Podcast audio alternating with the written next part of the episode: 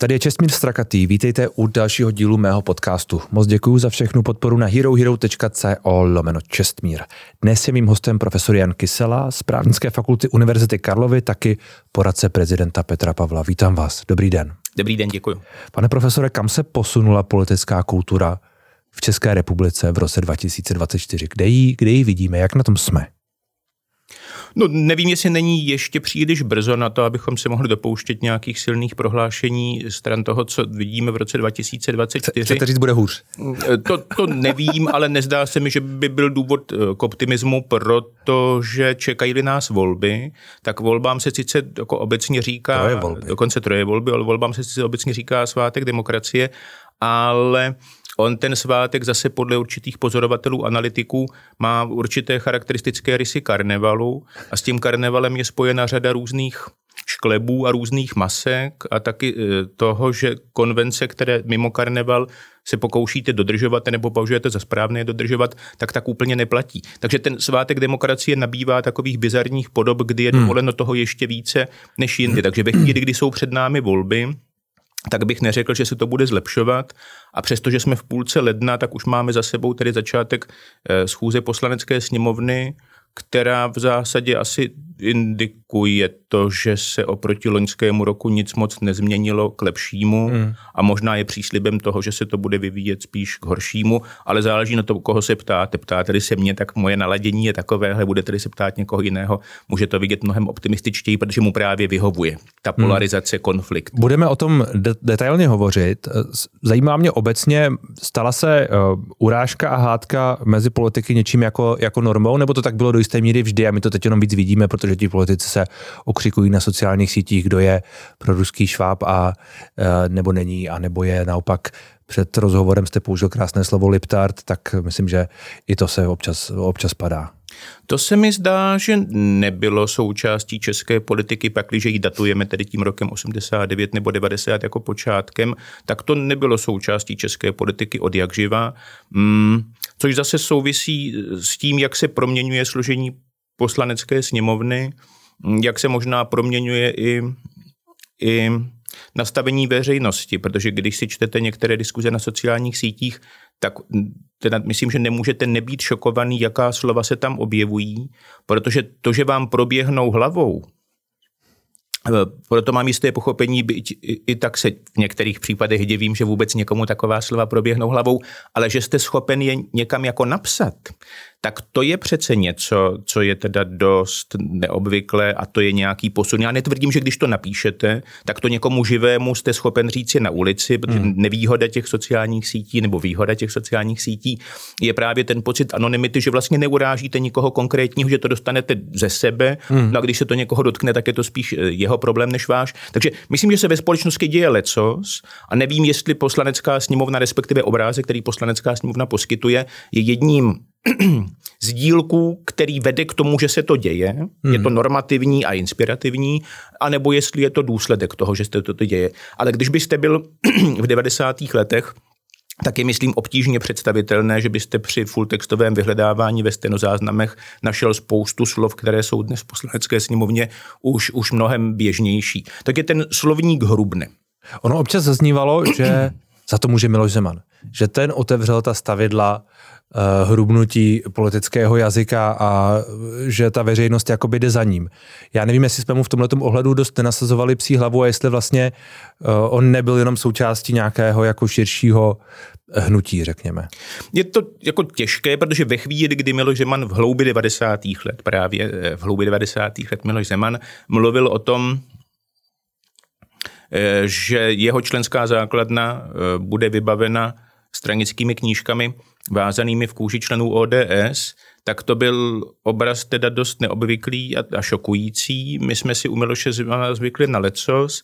Miloš Zeman býval, myslím, i docela vtipný, pak už to bylo horší a zdá se mi, že řada jeho napodobitelů nikdy nebyla vtipných, takže je to jenom horší. Takže já jako nechci říci, že Miloš Zeman může za všechno, co se v české politice kdy špatného dělo, ale asi přispěl k tomu, že jsme začali nabývat dojmu, že když jsme vlastně jako vulgární nebo když jsme jako trochu buran, tak se to může líbit, když to zaobalíme do něčeho, čemu on říkal bonmoty, aniž by to teda velmi často, velmi často bonmoty byly. No, Takže, já mám pocit, že dnes už navíc ani nejde o ty bonmoty, že už ani se lidé, ne, ne, ne, přesně. politici nesnaží moc být vtipní, že už jde jenom o to přesně. být... Ti epigoní už jsou jenom agresivní. Mimo jiné to zase souvisí s, asi s očekáváním toho, co se bude líbit voličům a pokud oni mají pocit, že voličům se nelíbí decentní slovník nebo schopnost hledat kompromis, tedy v zásadě udržovat politiku v chodu jako něco, co je legitimní, ale spíš je to exponováno jako boj dobra se zlem, přičemž ty pozice, kdo je teda dobrý a zlý, kdo je černý a bílý, ty se proměňují. To ale není specifický rys české politiky. Hmm. Jo, když budeme sledovat Spojené státy od 80.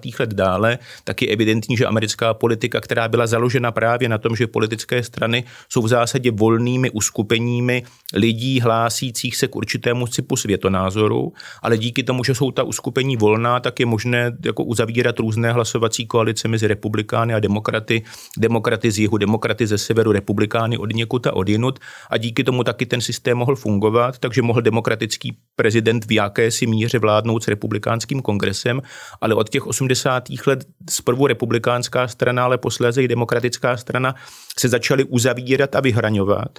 A to vás teda vede k úskalí, protože ve chvíli, kdy potom budete mít demokratického prezidenta a republikánský kongres, tak se může stát, že ten stroj se zadrhne, prostě protože se nehnete z místa, protože uzavírat kompromis s demokratem nebo uzavírat kompromis s republikánem už není běžná podstata politiky, ale je zrada ideálů, je zrada hmm. voličů. Hmm. Z hlediska části republikánů jsou demokraté vlastně neameričané, jsou to nepřátelé, podezřelé osoby a tím pádem se vám to společenství rozpadá, protože ve chvíli, kdy to, kdy, kdy to dělítko mezi my a oni začnete kreslit ne na hranicích toho státu, řekněme, ale uvnitř té společnosti, že už hmm. nejsme my ti, co tady jsme, ale jenom část z nás a ti ostatní jsou nějací podezřelí oni, tak pak vám samozřejmě ta společnost nemůže fungovat obdobným způsobem, jako když to my nakreslíte na hranici. No ono se tohle ale děje i u nás. Vy říkáte ve Spojených státech, ale já mám pocit, tak. že tohle dělení čím tak. dál víc, myslím, že někdy od toho roku a, a možná to můžeme spojit s nástupem Andreje Babiše a svým způsobem i s tím prezidentstvím Miloše Zemana, že to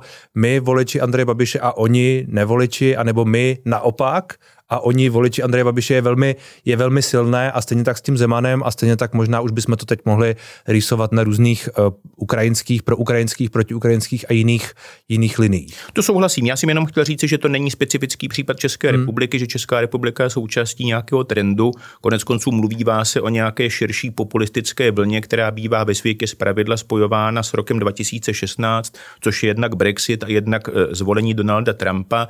O těch Spojených státech jsme mluvili a je evidentní, evidentní, že prezidentství Donalda Trumpa ty, ty příkopy nebo rozdíly ještě významným způsobem eh, prohloubili nebo prohloubilo. A tam zase vidíte ten specifický slovník, který by před 20-30 lety toho kandidáta naprosto diskvalifikoval jako klauna, jako šaška, ale teď je to najednou autentický mluvčí části společnosti, která se cítí být opomíjena těmi těmi liberálními elitami, těmi, kteří teda smrkají do kapesníku a ne do prstů, kteří jedí příborem a ne lžící, nebo kompletním příborem a nejenom lžící, tak na, najednou někdo, kdo by měl být outsider, stává se teda tím, kterým to ukáže, kterým to hmm. ukáže za nás. No a tenhle ten trend, který vidíme ve Spojených státech, není specificky americký, stejně tak jako to, co vidíme u nás, není specificky české. Ono asi není úplně náhodou, když mluvíte o té časové souvislosti mezi nástupem Miloše Zemana a o něco dříve Andreje Babiše, protože ono to prostě souvisí s nějakým předělem v české politice a to je ten otřes politického stranictví, toho klasického, mluví se o tradičních stranách a to je někdy kolem roku 2010, hmm. kdy ty české politické strany se do značné míry vyčerpaly, ty velké politické strany začaly padat, začal významným způsobem ubývat podíl voličů, kteří ODS a sociální demokracii vkládali vkládali důvěru a objevoval se prostor pro nové politické strany. A ty nové politické strany vlastně byly trošku odlišné v tom smyslu, že kladly poměrně výrazný důraz na osobu předsedy, hmm. který byl současně zakladatelem a do značné míry financiérem. My už dneska málo kdy vzpomínáme na Víta Bártu, ano, ale věci veřejné. veřejné byly v zásadě jako fenoménem tohohle typu. Konec konců Užili to... jsme si s nimi taky spoustu veselých eh, Spoustu legrace. TOP 09 byla taky konec konců strana, která hmm. je hodně eh, soustředěná na tu dvojici klíčových osobností Miroslava Kalouska a Karla Schwarzenberga spíš na nějakou, než na nějakou jako vybudovanou, pestrou Eh, regionální nebo místní organizaci. A pak je to Andrej Babiš. Takže je to nástup trošku jiné organizační struktury politických stran, z nich některé se konec konců ani neoznačují jako politické strany, ale politické hnutí, čímž dávají najevo, že jsme jednak někdo trošku jiný, jednak je to spojeno s tou představou dynamiky, flexibility a ta dynamika, flexibilita nemusí být jenom organizační, ale může být i programová, protože není asi úplně náhodou, když hmm. sledujeme vývoj hnutí ano, že, ta, že ten posun toho, co všechno může můžete velmi jako přesvědčivě a velmi přesvědčeně hlásat, je teda značný, že jste chvíli napravo, chvíli nalevo, chvíli ve středu, chvíli napravo, chvíli nalevo. To je vlastně u klasické politické strany dost neobvyklé. No a teď jde o to, proč se to stalo, No a za to si pochopitelně ty politické strany do značné míry mohly sami, ty tradiční klasické politické strany, protože asi jejich způsob práce s veřejností, jejich schopnost komunikace nebyla úplně velká. Je tady ten velký předěl zase určitého typu v letech 98 až 2002, to je fenomén opoziční smlouvy, kdy jsme na první pohled e, nepřáteli, mobilizujeme jeden proti druhému a potom se domluvíme, ale nedomluvíme se vlastně programově.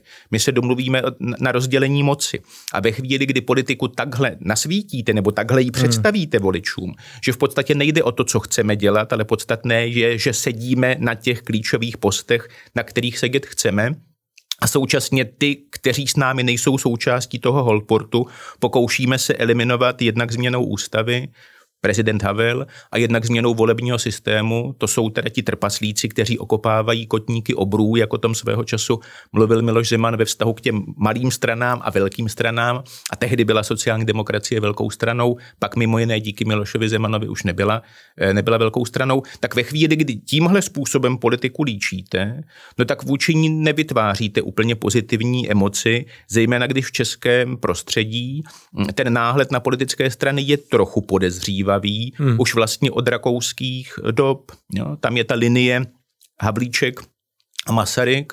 Politika má být spíše věcná, vědecká, orientovaná na témata práce drobná. Ve chvíli, kdy do toho pustíte politické strany, tak už je tam právě to intrikaření, už je tam to rozdělování postů, už je tam to přemýšlení, kdo s kým, proč, jak, za kolik a tak dále a tak podobně. Když do toho potom přidáte ten fenomén stranictví pozdního Rakouska a, Československa, tak to je stranictví, které bylo vnímáno do značné míry kriticky. O Československu se mluvilo jako o partokracii, tedy o systému, kde vládnou politické strany, protože si rozdělili tu společnost, rozdělili si všechny možné posty mezi sebe. Eh, ta vláda se příliš neměnila, ale ona se ta vláda příliš neměnila z toho důvodu, že ve chvíli, kdy máte v Československu značné množství Němců, Maďarů, kteří se necítí být úplně teda eh, chtěnými Čechoslováky nebo spolu Čechoslováky, kdy tady máte antisystémovou komunistickou stranu, tak vás to potom vlastně vede k tomu, že všechny ty státotvorné strany musí být ve vládě, abyste dali dohromady většinu.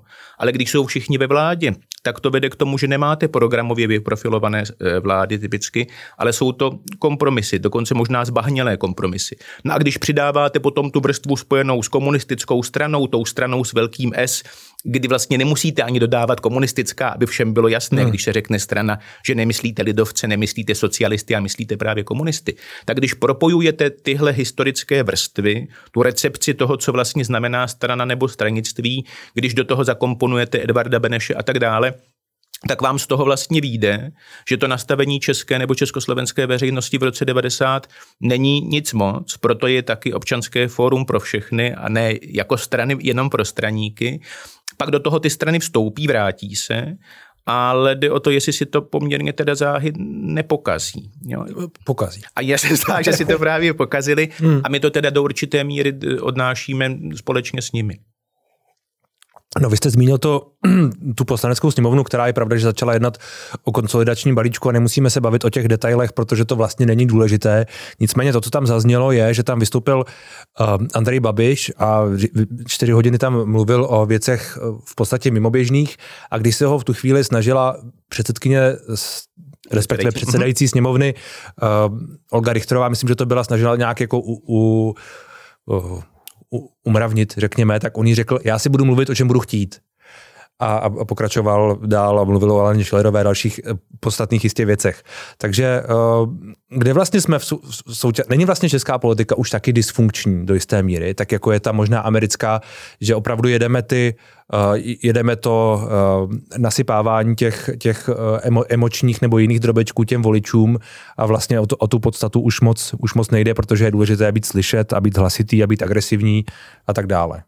A to asi nejde jenom o Andreje Babiše, to zase bychom mu jako nekřivdili. Tak přesně. E, nizozemský politolog Arendt Leibhardt v 50. letech kladl si otázku, jak vlastně funguje demokracie v takových těch společnostech, které se označují za rozdělené, respektive hluboce rozdělené, ale ne proto, že máme názory pravicové nebo levicové, ale v závislosti na tom, jaký jsme, že my jsme vlámové a vy jste valoni, hmm. my jsme katolíci a vy jste protestanti, nebo to může být Švýcarsko, kde máte kombinaci různých etnických skupin a právě těch náboženství. Když do těchto těch demokracií dosadíte ten klasický model pluralitní demokracie, kde se prostě střídají většiny, protože jednou vládne pravice, po druhé levice, jednou konzervativci, po druhé liberálové, tak tady to vlastně nebude fungovat, Protože když bude víc vlámů, tak budou vládnout vlámové, když bude víc vlámů, budou vládnout valoni, když bude víc katolíků, když bude víc protestantů.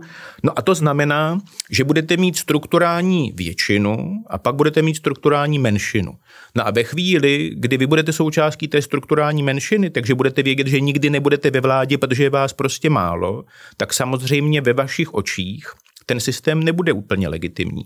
A proto v těchto hluboce rozdělených společnostech nemůžeme spoléhat na to střídání většiny, ale musíme vymýšlet jiné mechanismy, jako je velká koalice. Ta koalice má mnohem víc poslanců, než by bylo potřeba, ale jsou tam všechny ty segmenty zakomponovány, nebo se pracuje s menšinovým vetem, s kvalifikovanými většinami. Ale tohle všechno, co můžete vymyslet jako institucionální design, nebo jako nějaký model fungování politiky, může pracovat uspokojivě pouze za předpokladu, a proto o tom mluvím, a to je ten poslední, že totiž Arendt Leibhardt říká, ten předpoklad je, že elity těch jednotlivých segmentů chtějí být pospolu. Hmm. Že prostě tohle považují za klíčovou hodnotu a proto vlámští politici nebudou štvát proti valonským, valonští proti vlámským, katoličtí proti protestantským a tak dále. A ve chvíli, kdyby se tohle buď nevytvořilo, anebo zmizelo, tak vám to nemůže fungovat, což my pěkně vidíme v Bosně a Hercegovině, což je strukturálně hluboce rozdělená společnost, ale elity těch jednotlivých segmentů nemají žádnou potřebu být pospolu. No a tohle to, co Arendt Leibhardt formuluje od 50. let dále, je velmi důležitý postřeh, protože když čtete právě analýzy související s tou populistickou vlnou, to je právě to Trumpovo prezidentství, tak tam se upozorňuje na to, že nejde vlastně o to, jestli prezident Trump využívá kompetenci tímhle nebo oním způsobem, tu konkrétní kompetenci, ale jde o to, že všechno to, co dělá a všechno to, jak o tom mluví, dává najevo, že on nectí žádné nepsané normy, že nectí žádná pravidla ve smyslu, že když budeme všichni do poslední mrtě, abych tak řekl, využívat těch kompetencí, které nám ústava svěřuje, my soudy, my kongres, my prezident, tak se to celé zablokuje a jemu je to vlastně, jemu je to vlastně jedno. A tohle to je nový jev, se kterým se prostě setkáváme nejenom v těch hluboce rozdělených společnostech, ale let's kde. Mm, že prostě když vyhraju, tak mám pocit, že jsem vyhrál všechno. Že veškerá ta moc, celý ten stát a celá ta společnost má být moje. A to je zase jev, na který upozorňuje slavný americký politolog, který se jmenuje Farid Zakaria, který mluví o neliberální demokracii, který mluví o tom, že mezi demokracií a svobodou můžou být za určitých podmínek e, dost velké rozdíly, což je konec konců fenomén, který my vidíme v Maďarsku, ale, ale nejenom v Maďarsku. Že totiž ten vítěz chce vše Zatímco v liberální demokracii vycházíte z toho, že máli ten systém vydržet, máli ten systém přežít, máli se udržet proto, že v jeho jádru je nějaký respekt k základním právům, respekt ke svobodě, tak prostě vší té moci nevyužíváte. A když do toho dosadíte české diskuze, zase se teda vracím nechtěně k Miloši Zemanovi, tak to je vlastně ta malá ukázka co všechno prezident smí nebo nesmí, může nebo nemůže. Miloš Zeman říká, řekněte mi, kde mám napsáno, že to nesmím udělat. Hmm. Ale to v ústavách nebývá hmm. napsáno, protože ve vztahu k orgánům veřejné moci je spíše napsáno, co můžete udělat, než co nesmíte. No. Miloš Zeman přece slavně řekl tu větu po jedných těch vyhraných volbách, teď je naše země na ty čtyři roky, nebo myslím, že to bude čtyři roky, eh, naše. Tak, tak. tak uh... to, byly, to, byly jeho, to, byly jeho prezidentské, to byly jeho prezidentské volby, myslím, alespoň tyhle výroky já mám spojené. Ano, byly spojené to, bylo to jistě jeho prezidentské volby. Tak, a teď jde o to, jako kdo má mlčet a co z toho plyne. No a ve chvíli, kdy takhle uvažujete, tak vlastně tak se vlastně jako dostáváte mimo tu hodnotovou škálu, na které je to fungování těch demokratických právních států nebo liberálních demokracií založeno, chcete-li. Hmm. Že totiž vy jako jednotlivec vlastně nejste úplně důležitý, jako ten konkrétní držitel moci, protože důležité je přežití toho systému, toho, toho řádu. A ve chvíli, kdy vám jde o sebe a o vlastní moc, tak vy jste potom schopen celý ten systém vlastně úplně delegitimizovat tím, jak o něm mluvíte. Že to je ten Matrix, jo? nebo že to jsou ty tra- tradičné politické strany, nebo že je to odcizený, e, odcizené elity, establishment a tak dále a tak podobně. Ale Brusel. ve chvíli, kdy to uděláte, hmm. může to být zlý Brusel, ve chvíli, kdy to uděláte, tak právě pracujete s tím my a oni. Vy jste se vlastně jako cíleně rozhodl, že založíte svůj politický úspěch na tom, že rozbijete tu společnost, pro tu jednu se stanete autentickým mluvčím, vůdcem, tribunem, no ale tu druhou teda eliminujete jako vlastně jako nelegitimní, protože pokud vy jste mluvčím lidu, tak kdo jsou vaši odpůrci? Za koho mluví, když lid stojí za vámi? Jo, a to je klasická figura, která je popisována od jakobínské fáze francouzské revoluce. Připomíná se výrok hm, Alexandra Lukašenka z roku 94, když nastupoval do svého prvního mandátu. Já jsem z lidu, já přece pro lid nebudu žádným ohrožením. No a kde je e, Bělorusko? Tak to by asi znovu záleželo na tom, koho se zeptáte v Bělorusku. Jestli se ptáte o opozičních politiků jo, jo. tou dobou ve vězení, ano, ano. anebo některých uh, re, prorežimních nebo režimních, uh, nevím, nějakých lidí, kterým se tam prostě daří. A řekl byste, že tedy, a pojďme se vrátit k tomu Andreji Babišovi, protože to je přece jenom politik, který má v tuhle chvíli uh, velkou šanci, že bude příštím premiérem, prezidentem, kdo ví čím, čím asi bude chtít, tak uh, vzhledem k těm preferencím, které má, tak je slušná šance, že tím bude prezidentem nevím, ale v té, v té parlamentní politice řekněme, tak eh, je on, je on na téhle trajektorii nebo už dávno a jenom jak si sledujeme vyostřování té retoriky a to, že on skutečně uh, tak nějak jako šla, šlape mm. na plyn? No to já si myslím, že v tomhle ohledu je Andrej Babiš dost podobný Donaldu Trumpovi, že totiž podle mého soudu vůbec nechápou fungování politiky, vůbec nechápou podstatu fungování státu, nechápou dělbu moci, nechápou účel dělby moci. Proč bych se měl vlastně omezovat, když se omezovat, omezovat nemusím? A to souvisí s tím, o čem jsme už mluvili. Takže... Mm, no, mě, jde spíš o to, mě jde spíš o tu delegitimizaci a o to, že prostě je to něco, co já chci moc a já vlastně můžu mít možná i dobré záměry s tou mocí, já nevím, nechci zase mu úplně jenom říkat, že chce to rozložit, ale, ale nicméně to, že uh, svými slovy delegitimizuje různé aspekty toho státu a různé úrovně a různé instituce a, a tak dále, to je nespochybnitelné, ostatně to předvedl i v tom, i v tom posledním projevu a, a nějak se toho mm-hmm. asi mhm. nebojí. A ani to, ani to nepopírá, myslím. V tomhle ohledu si myslím, Andrej Babiš vyvíjí e, k horšímu, protože mně se zdá, že jeho vstup do politiky který měl jistě řadu různých důvodů a řadu různých motivů. Mimo jiné měl i komponentu, že já se chci předvést jako politik úspěšný a ten úspěch bude spočívat v tom, že já budu modernizovat, reformovat Českou republiku. Jo? A teď jde o to, co to přesně znamená, ale to byl podle mě nějaký jako substantivní účel a pak jsou tady nějaké další. No a to si teda nejsem jistý, jestli tuhle potřebu ještě, ještě jako někde v hloubi duše má. Protože způsob mluvení Eh, se asi liší a jde taky o to, jestli se Andrej Babiš, ale to já nevím, jestli se prostě neučí v Maďarsku a jestli se neučí u práva a spravedlnosti eh, v Polsku, což by bylo dosti neblahé, protože to poučení bratrů Kačinských je jaké?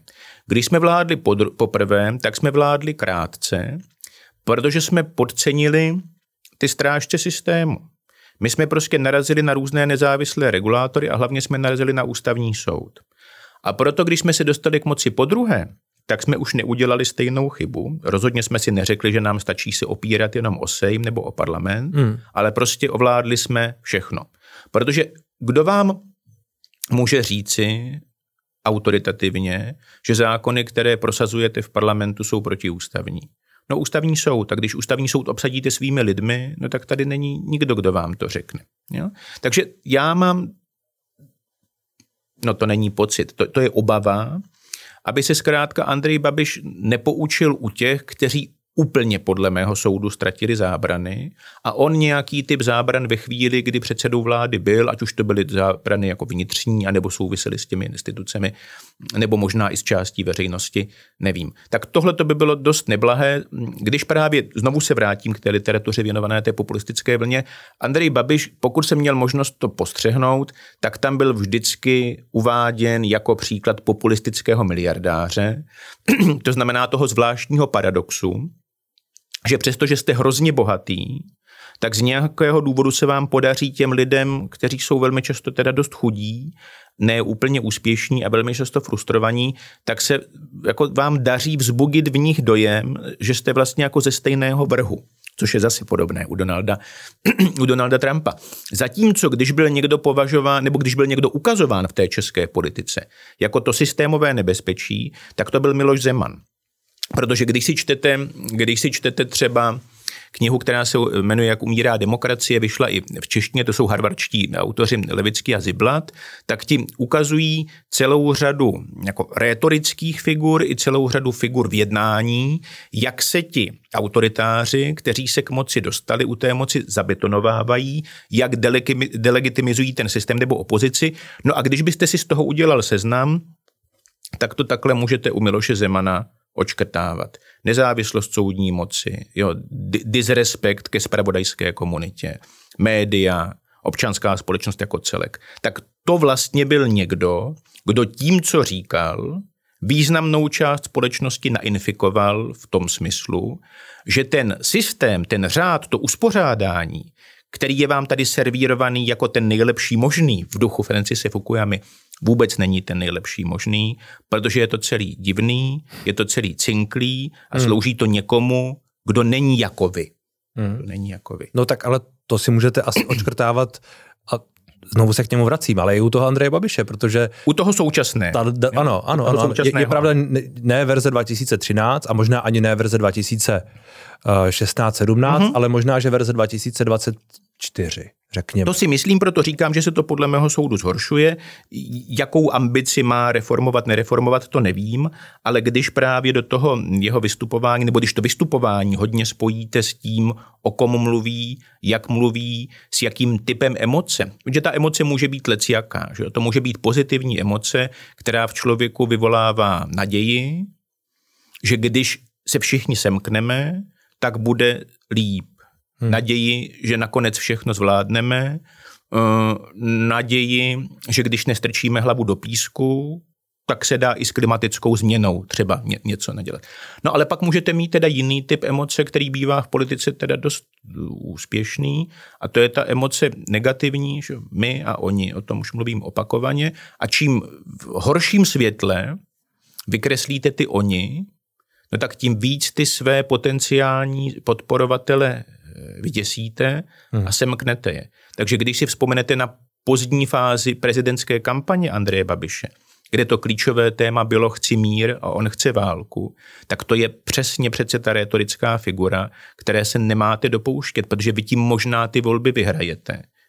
Jenom, že se zapíšete do dějin jako někdo, kdo přispěl ke zničení té společnosti, protože vy chcete vládnout vyděšeným lidem. Pokud ano, tak vám je vlastně všechno jedno, protože jediné, na čem vám záleží, jste vy a to, že vládnete. No ale tahle ta figura mimochodem zaznívá znovu. Zároveň ta válka tu objektivně je a nikdo nechce válku. Takže ono říct, já nechci válku, já chci mír, to přece, uh, to přece vlastně může být přirozené. Byť člověku je asi přirozené i chtít válku, to zase se můžeme bavit jako filozoficky, ale, ale jako od politika, to, že od politika zazní já chci mír, uh, je otázka, jestli by to vlastně mělo být kontroverzní.